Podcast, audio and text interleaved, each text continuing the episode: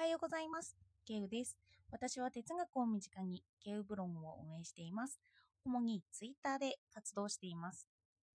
今、ブログを書いていて、あと少し手直しをしてから公開します。内容は、ここ2回ほどやった構想力と ASD、ASD と HSP についてです。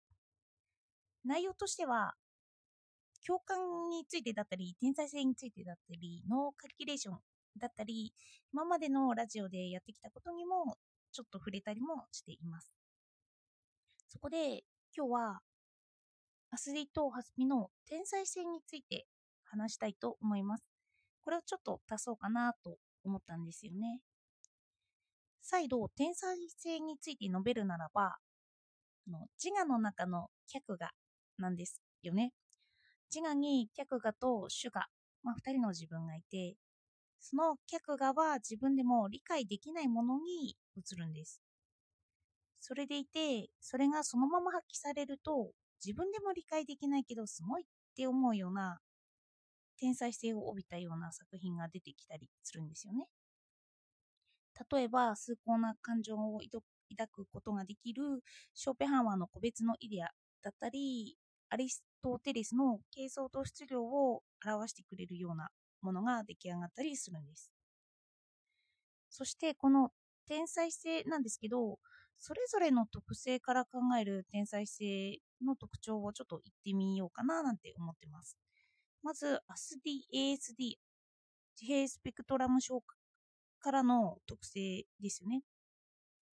ASD は一般に情報と感情の結びつきが弱いって言われています。なので、物事を見るときに先入観なくそのまま物事を見られるんですよね。例えば山を見たらそのまま自我がなくなって山を表現しようとする。そこで構想力と結びついていたとすれば言葉と山そのものがくっつくんですよ。山の漢字を説明しようとしているのでここに芸術的な要素が加わります。言葉でなくてもまあ、物を作るイメージに優れているなら、粘土とか絵とか、まあ、それぞれの作品をなんか得意なもので表すっていうことなんですよね。で、それがまず私に理解できないものとして天才性を帯びて出てくる。で、それが他人から見ても理解を超えてすごいと思われるものならば、天才的な作品が出来上がるということなんですよね。これがまずは ASD 特性が起こしやすい天才性ですよね。一方、ハスピ特性が起こしやすい天才性は、個別のものに向かう傾向があるんですよね。美や善といった、まあ、真ではないものなんですけど、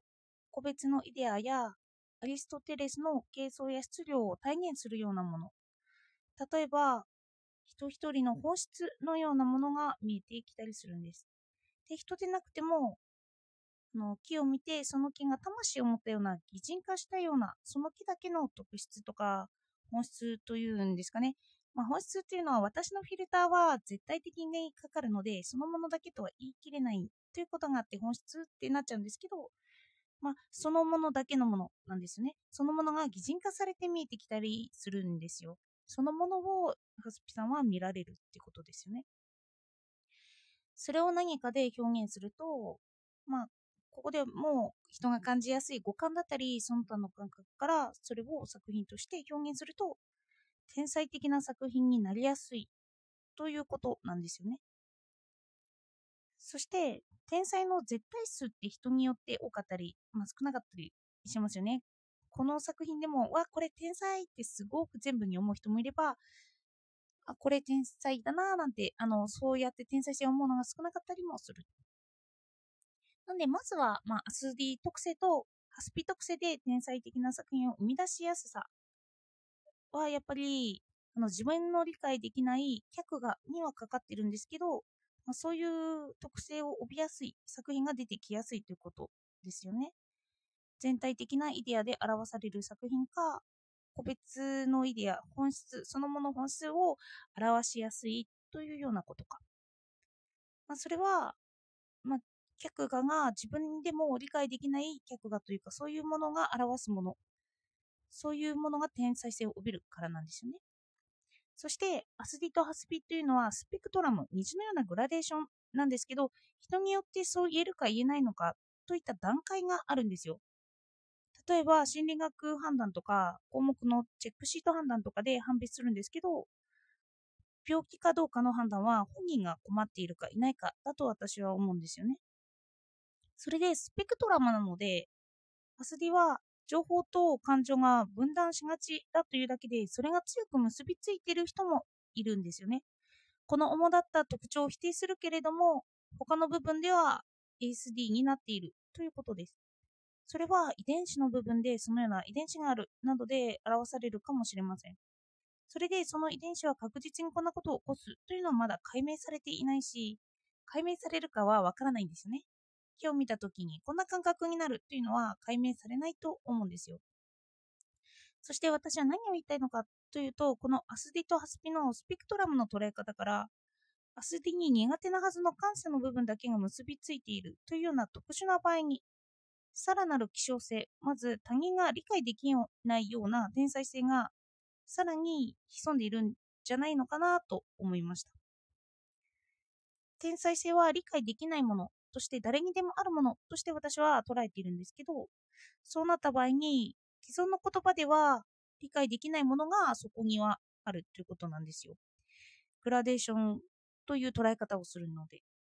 それで、その ASDだ、ASDだとシステムの数字だけに興味が飛び抜けている人とか例えばいたとして、その部分に関しては感情と情報が強くリンクしていて、他の人とも違っていて天才性を帯びていたり、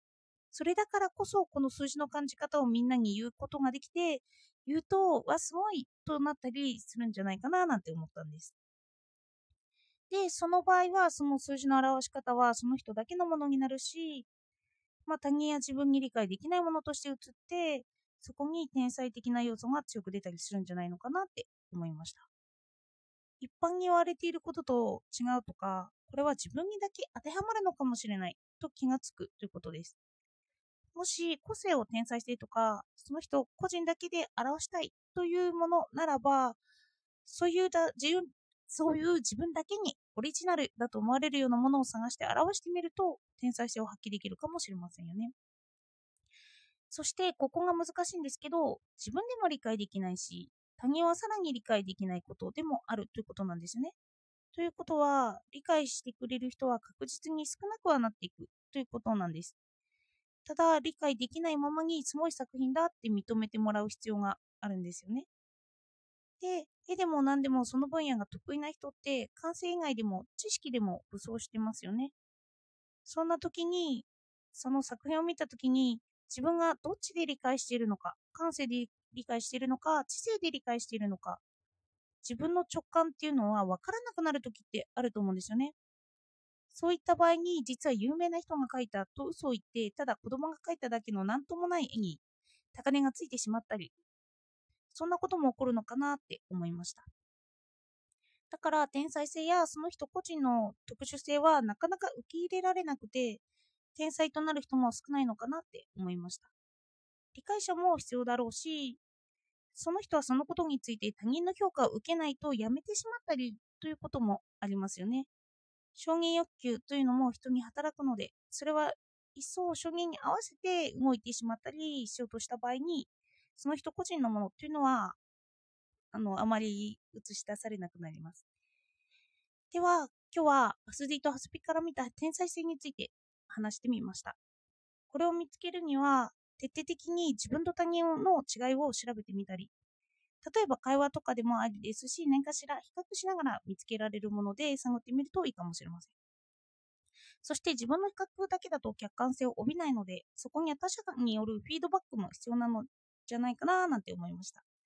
自分を知ることは誰でも持っている自分の中の天才性に気がつくことでもあるかなって思いました。では今日もお聴きいただいてありがとうございました。